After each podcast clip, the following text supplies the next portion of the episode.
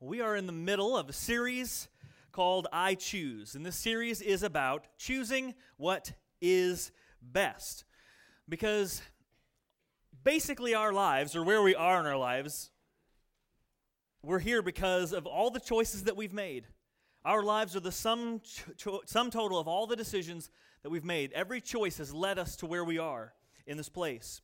And so I want to do my best in this series to help us focus on what is best. Um, not what is easy, because that's what we want to do. We want to focus on what is easy, what is immediately satisfying, uh, what is pleasurable, what is comfortable. But those aren't the best things to, to make decisions about. So we want to choose what is best. So every week in this series, I'm giving you two options, and I'm going to encourage you to hopefully choose what is best between those two things, these two things that compete for your time and energy. Now, I will say this there is no more obvious choice than this week. So this week, we're going to talk about choosing discipline over regret. Hopefully, you know where this is going. I'm not going to spend 20 minutes talking about how you need more regrets in your life.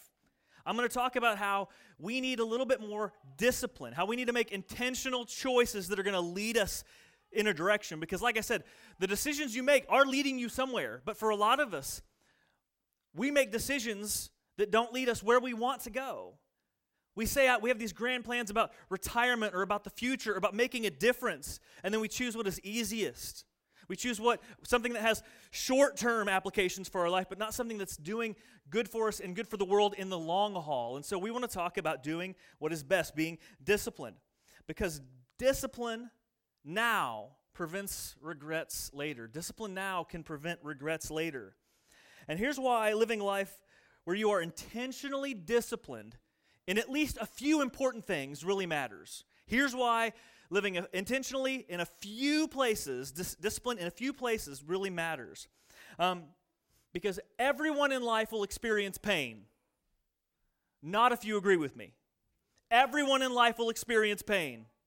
Okay, just want to make sure everyone's listening. We got kids. I gotta, we gotta make sure. I gotta make sure we're all in the same place and not just looking at the loudest kid, um, which is probably gonna be mine. So everyone's going to experience pain, okay? Someone betrays you, there's a tragic accident that happens that you can't avoid and you there's consequences from that. There's a medical issue and there's bills and everything else, things you can't avoid. Um, you come home from work one day to find that your kids have found a kitten and they are nursing it and they are already in love and all of a sudden you got a cat. And you're like, "Why couldn't it be a puppy?"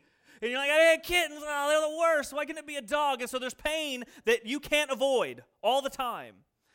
But there are a lot of times, though, where you and I have the luxury, yes, luxury, of choosing the type of pain we will go through. Because discipline hurts, but so does regret.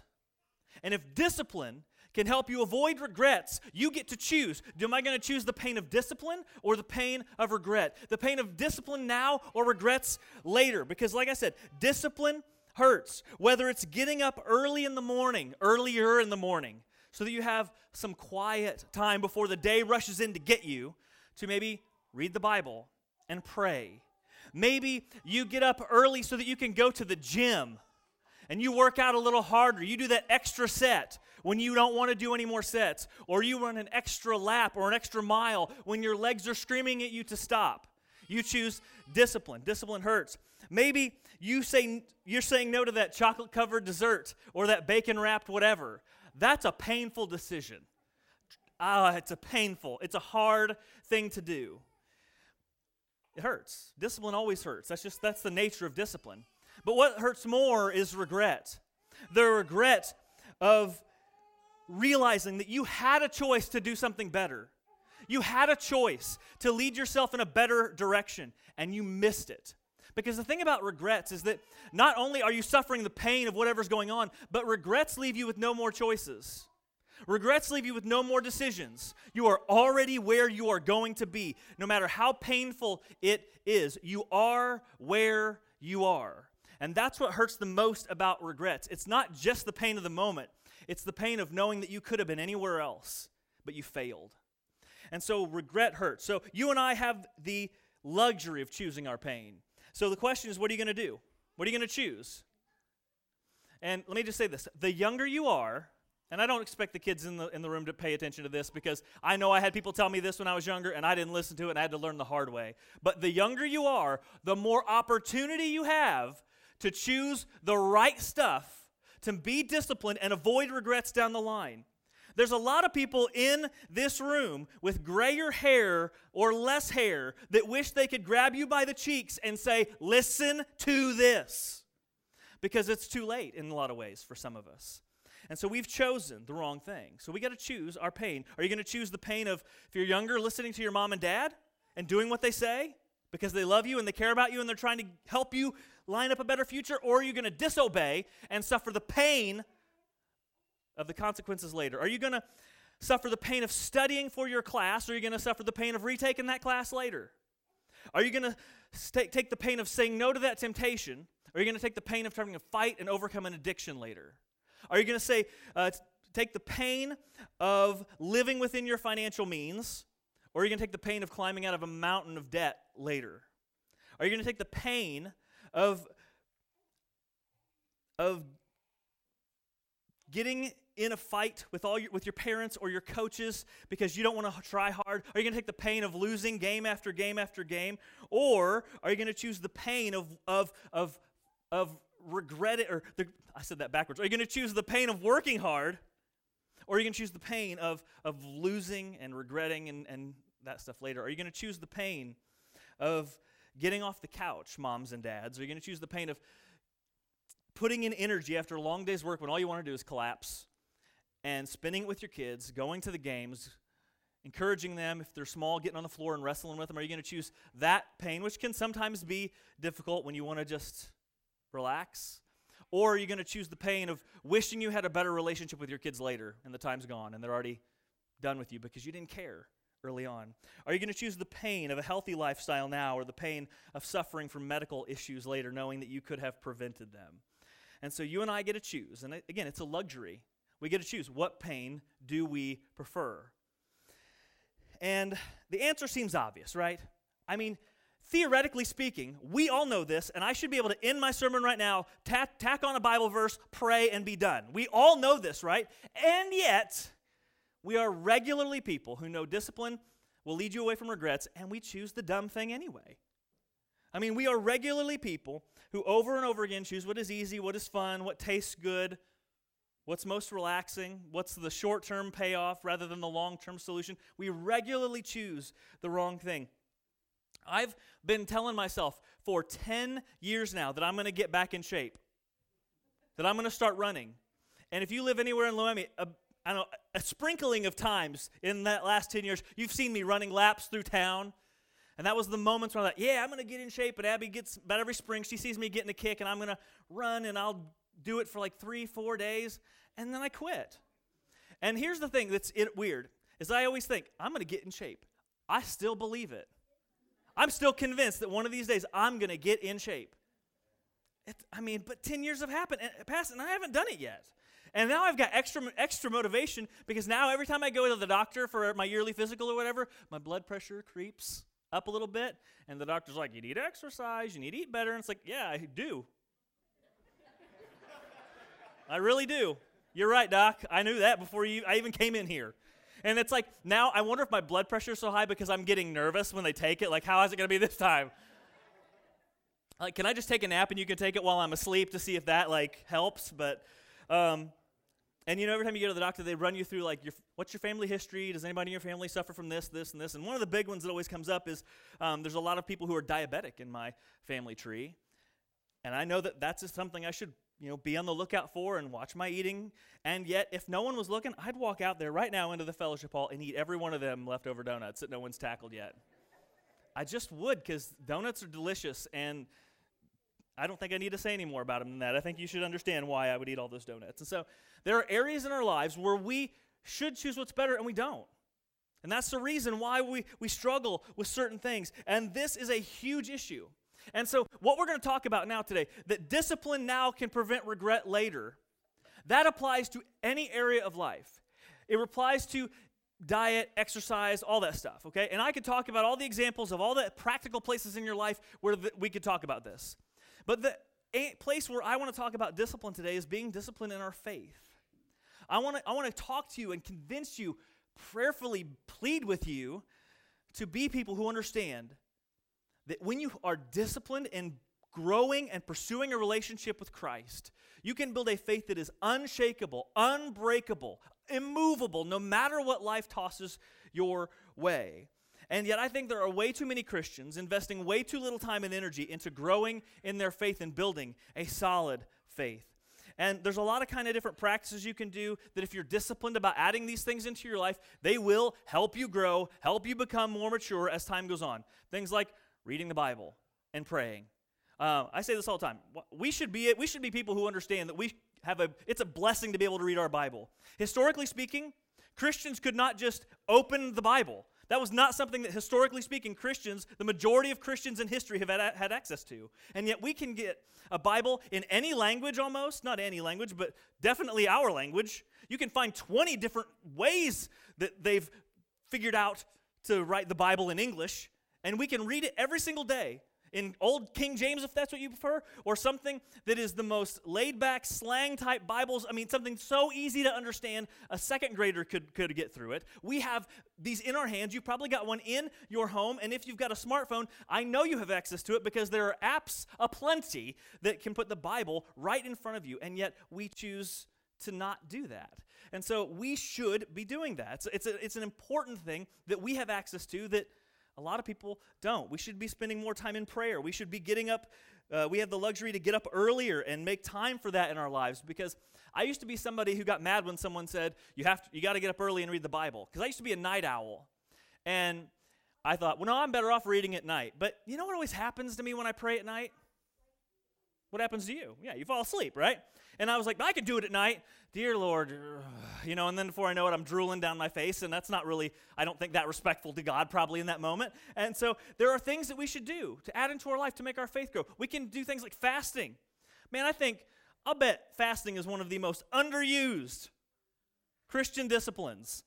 Why? Because I already talked about donuts, right? I mean, like, we know why we, we don't fast, okay? That's one of those things. Um, there are things like, uh, unusual things like just intentionally doing something nice and kind and loving for somebody that you don't particularly like. There's, you know, it says, love your enemies and pray for those who persecute you. There are people in your life that you aren't really that fond of, and you can go out of your way in a moment when they might need something to help them, even though they haven't been kind to you, even though they haven't been nice to you. That is a way of growing your faith, an intentional step that you can take. And yet, what do we see? Like, oh, that's too bad for them when we turn a blind eye. Um, we can volunteer. You can serve in church. You can serve in various other ministries outside the church. Um, you can decide, I'm going to come to church more regularly rather than sleeping in. You can join a growth group so that you can be with other people who are earnestly pursuing growth in their faith, people who can encourage you and inspire you to walk more closely to Jesus. I mean, there are things that you and I can do that we can put into our lives that I can almost guarantee you will help your faith grow and deepen. And so I want to talk to you today, take us to some words from the Apostle Paul who was a church planter. Uh, he was a pastor who traveled all over the ancient Roman world. And he not only led people to Christ, but he helped those people plant churches all over the Roman world.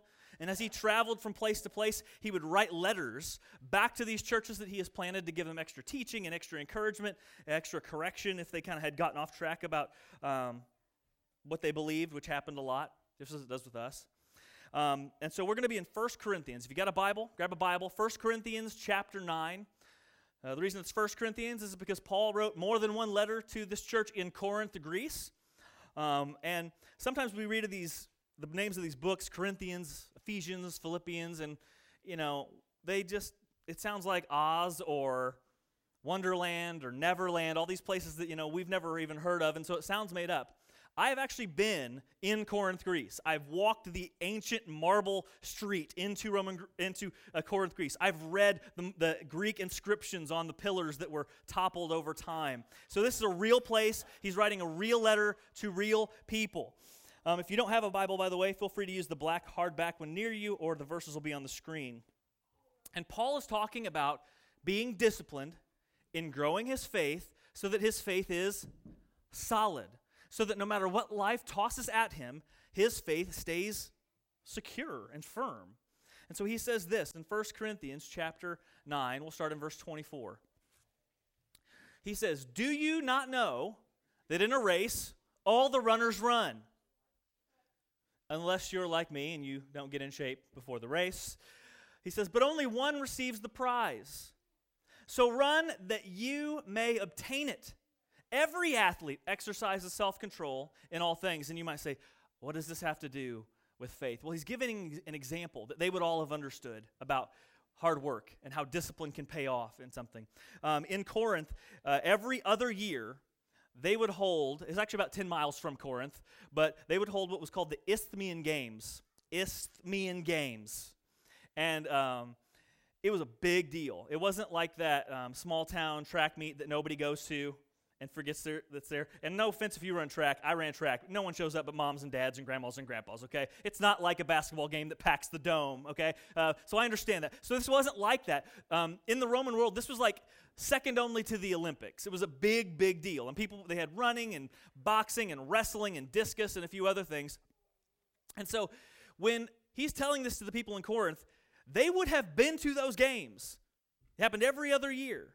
They would have been to the games. Some of them um, probably would have looked out their windows and seen people running in the streets, training. They would have seen people boxing and getting prepped for the games. Some of these people in the Corinthian church might have even been athletes who participated in the games. And he's saying, You guys know how much hard work pays off.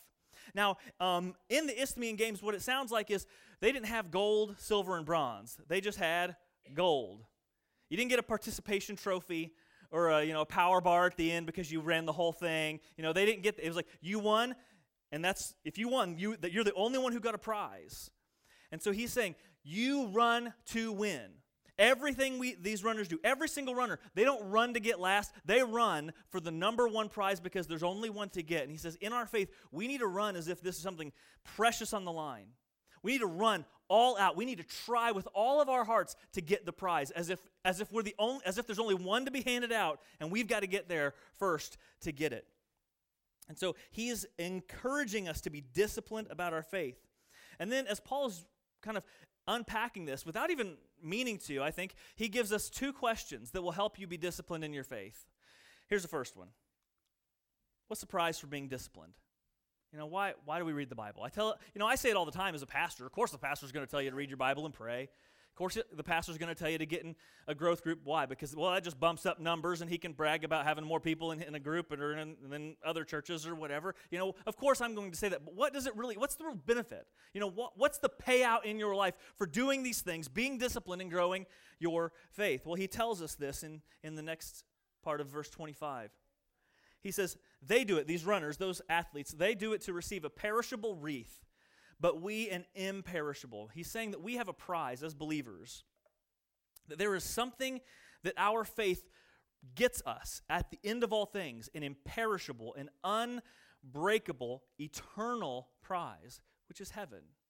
That's where our faith will ultimately lead, is to eternal, perfect life with Christ. Something that, and, and eternity is something that we can't even fit in our tiny little human brains. We can just basically think a long time.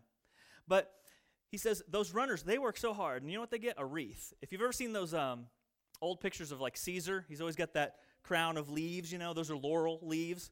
That's what the winner in each category of, of these games would have gotten a crown. And they would have probably worn it and, you know, felt pretty good about themselves, which is interesting. Um, they, they did these games naked so as not to have any clothing impeding their movement so that they would be better. So when they got that crown, that's all they were wearing, which is a sight, which is also, if there's any motivation to be in first in a race, right? I mean, so you don't have to look at everything else in front of you. So you want to be in first. It's just true. I mean, not only do you win, but you don't have to deal with that view. And so they got this crown, right? This laurel leaf crown, and they were proud of it. But it'd rot off their head in a week. He's saying they run so hard for something that's just going to fall apart.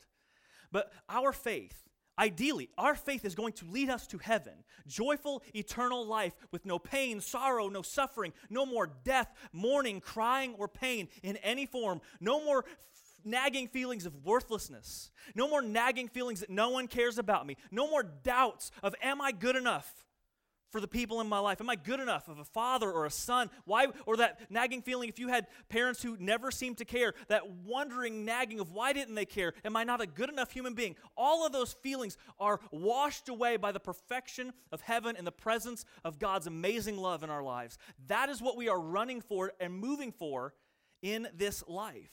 And we are moving for something that is imperishable that can in imperishable, excuse me, that can never be taken away. And Yet sometimes I wonder why do we spend so much time focusing on lesser things? Because as Christians, we all say, Yes, I believe in Jesus. Yes, I want to go to heaven. And yet, by the way we live our lives, we are so much more invested in a million other things that we, again, I bet the average Christian prays maybe once a week, twice a week, would be my guess. We know that most Christians don't regularly read Scripture. I mean, we know that the average church going Christian isn't doing a lot to invest in their faith, but yet, man, we care about all the other things. We care about our hobbies. We care about our kids' sports. We care about so many things, and those aren't bad. I'm not saying we, I'm not saying forget your kids or anything like that. I'm just saying if we really say we believe this stuff, our lives don't always reflect that we say that we believe this stuff, and we don't care. Um, one of the areas of my life where I would say I, the only areas of my life where I've ever been really self controlled um, came when I was in high school.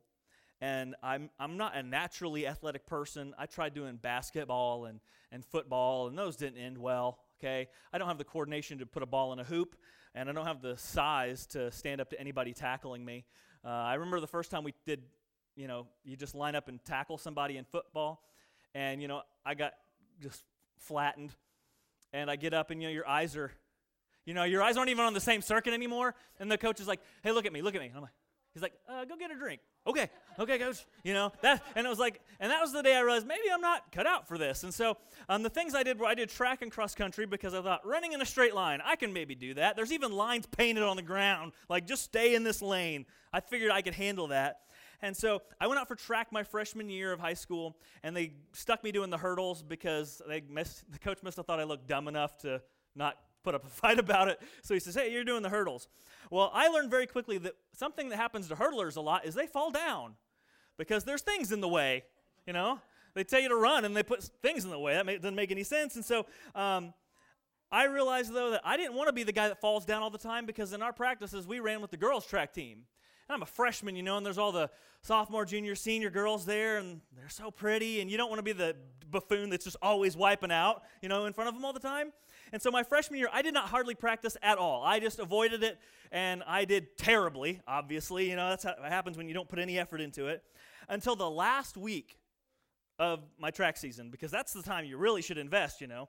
Um, and so the coach had said something to the effect of that I was going to be the only hurdler at the you know big freshman sophomore meet at the end of the year, and I thought, well, I'm the only hurdler. I guess I better you know try a little. And so I spent a week really practicing hard, and and I went to that meet, and guess what? I did a lot better. Like blew my old time out of the water, and I thought, wow, if one week made me better, I wonder what would happen if I practiced all the time. And so the next year, uh, I came out. I mean hard. I, I mean, I, I ran all winter. I ran uh, and lifted weights to get, you know, stronger and more in shape. And then when the track season actually showed up, I would stay at least an hour after practice to run over the hurdles. And uh, here's the interesting thing you get to where you don't fall as much and people don't and people start watching you not because you're uh, falling and entertaining that way but because you actually get good at it and it's fun to watch somebody who's good at what they're doing. And so i you know i enjoyed people watching me be good and i enjoyed finally winning some races. And so i mean every year of track i was the guy who was out there before everybody and i was the last one leaving to go home. And i was disciplined. And you know what it gets me? The ability to stand up in front of you and talk about how cool i used to be. Woo you know I went out and ran a lap around the track probably six years ago. And I was like down the first straightaway, 100 meters, and I was like, how is this track so huge? Like, did they make it bigger since I was in high school? Like, I, I can't do that anymore, okay? So, I mean, it was a very short term thing. And, and, and yet, I cared so much about it, and I invested more energy and time and thought into that than I have in my faith most of the time that I've been a Christian. And you have things like that in your life that you invest in more than, you, than your faith. And it's like, why are you investing so much in things that are temporary and you're ignoring the things that are eternal? And so Paul is telling us that yeah, you can spend time on your looks and your health and your eating and all that, and you care. And again, none of that stuff's bad, but why do we invest so much energy into the temporary when we've got the eternal right before us? This is why Jesus says in Matthew chapter 6, he says, Do not lay up for yourselves treasures on earth where moth and rust destroy and where thieves break in and steal, but lay up for yourselves treasures in heaven where neither moth nor rust destroy, and where thieves do not break in and steal. What we build for in heaven, it can't be taken away. And so when it comes to being disciplined in our faith, one of the motivations is we actually look out forward, look out ahead, and say, What's the prize? What am I getting? Heaven. And it's a beautiful thing that we should not neglect, something that should get us excited. And then Paul gives us a second question, a little more scary, the second question. What happens if I'm not disciplined? What happens if I'm not disciplined. And he goes on in verse 26. He says, So, I do not run aimlessly. I do not box as one beating the air. Um, if you want to know what that means, just insert your favorite Rocky movie training montage, you know, where he's just. And uh, so he says, I don't run aimlessly. I'm not running without a point. I'm not boxing for no reason. He says, No, what I'm doing, the discipline I have, is for a point. He says, I discipline my body and I keep it under control, lest after preaching to others, I myself should be qualified. He says, I focus my faith hard because I don't want to spend my life preaching the gospel to people only to miss out on heaven because I got caught up in something else. And there are a thousand things in this world that are going to erode your faith or try to erode your faith. There are a thousand temptations and fun things that want to distract you from giving any time and energy to following Christ. There are things that are going to feel important at the moment but they're going to be temporary. And he says you got to watch out for those because if you don't build your faith to make it stronger and more stable, when you get to those moments, you're going to lose it. You're going to lose your faith.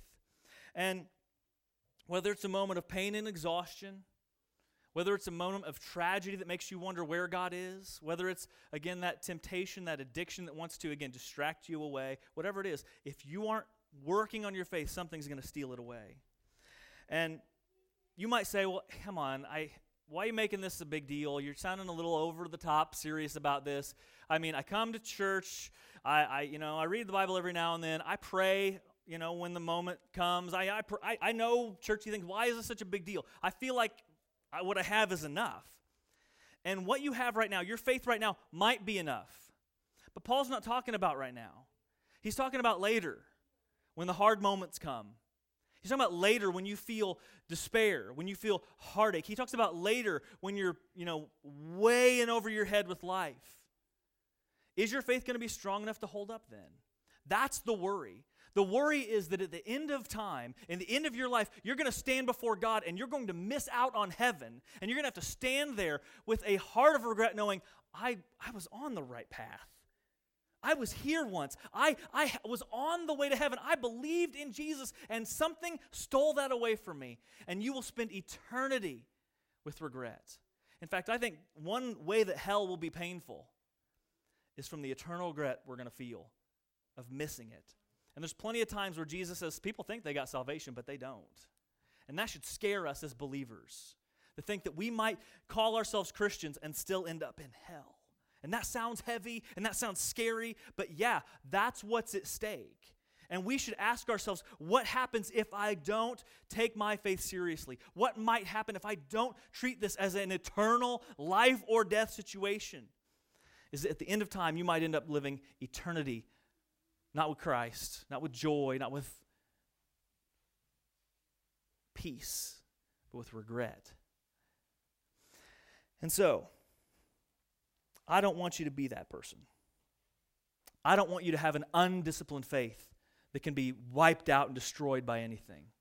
Um, one, thing, one thing I remember reading in college, it was so powerful. Um, C.S. Lewis, very prolific Christian writer, wrote a ton of stuff. Chronicles of narnia one of the great christian books of probably the 20th century mere christianity. He wrote a lot of amazing stuff. He was this guy that people thought was this faith giant. And towards the end of his life his wife got cancer and she died. And he, there's a book now that you can get um, that is kind of his diary, essentially, that he wrote while he was mourning her loss. And the first two chapters of that book, there's only four, the first two chapters are some of the most despairing words you will ever read.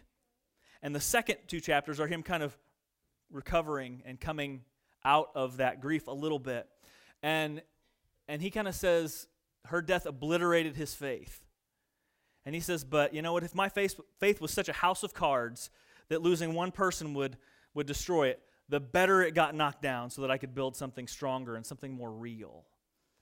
And you know, you see somebody like C.S. Lewis who writes these books that, and everyone thought was this like king of the faith, and he says, "My faith was a house of cards," and and it makes me question, you know, how yeah things are good for me now, and yeah, of course I can stand up under the weight of strain and suffering, but until you get there, you don't know. And so I want to train myself, and I want you to train yourself so that you take this seriously, so that your faith is something that you know every day that you've invested in, something you know you've done all that you could to plant your feet firmly on Christ so that life can't just take it all away. Because I don't want you to be people who spend eternity in regret.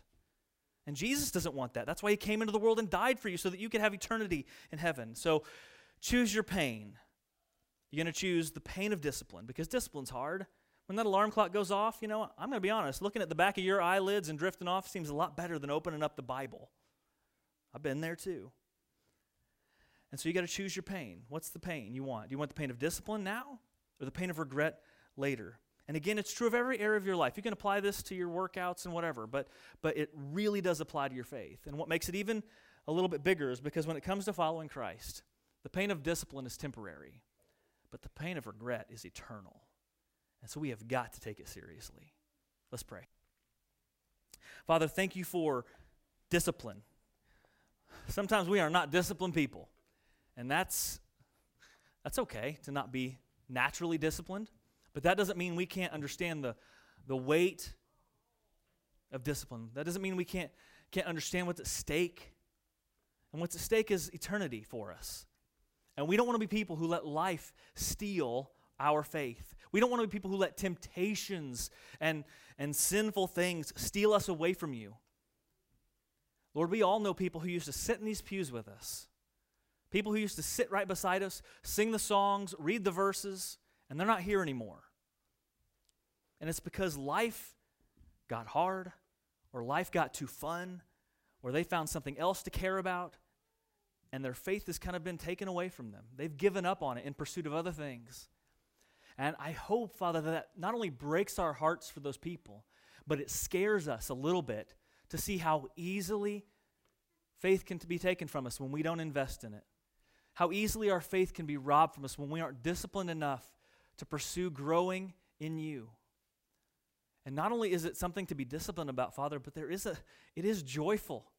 As we grow closer to you, we find more joy in this world. We find more peace in this world. We find more hope in this world. And the closer we get to you, the better eternity looks.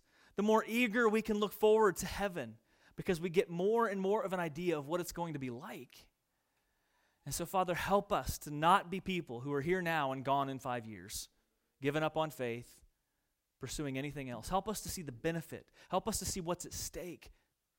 Help us to understand the joy of heaven, the perfection of heaven is beautiful, and that the risk of hell is not worth it. Help us to be people who pursue you every single day.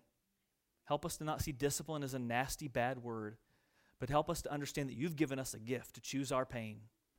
And that choosing discipline now, the pain of discipline now, is infinitely better than suffering the pain of regret later. We pray all this in Jesus' beautiful name. Amen.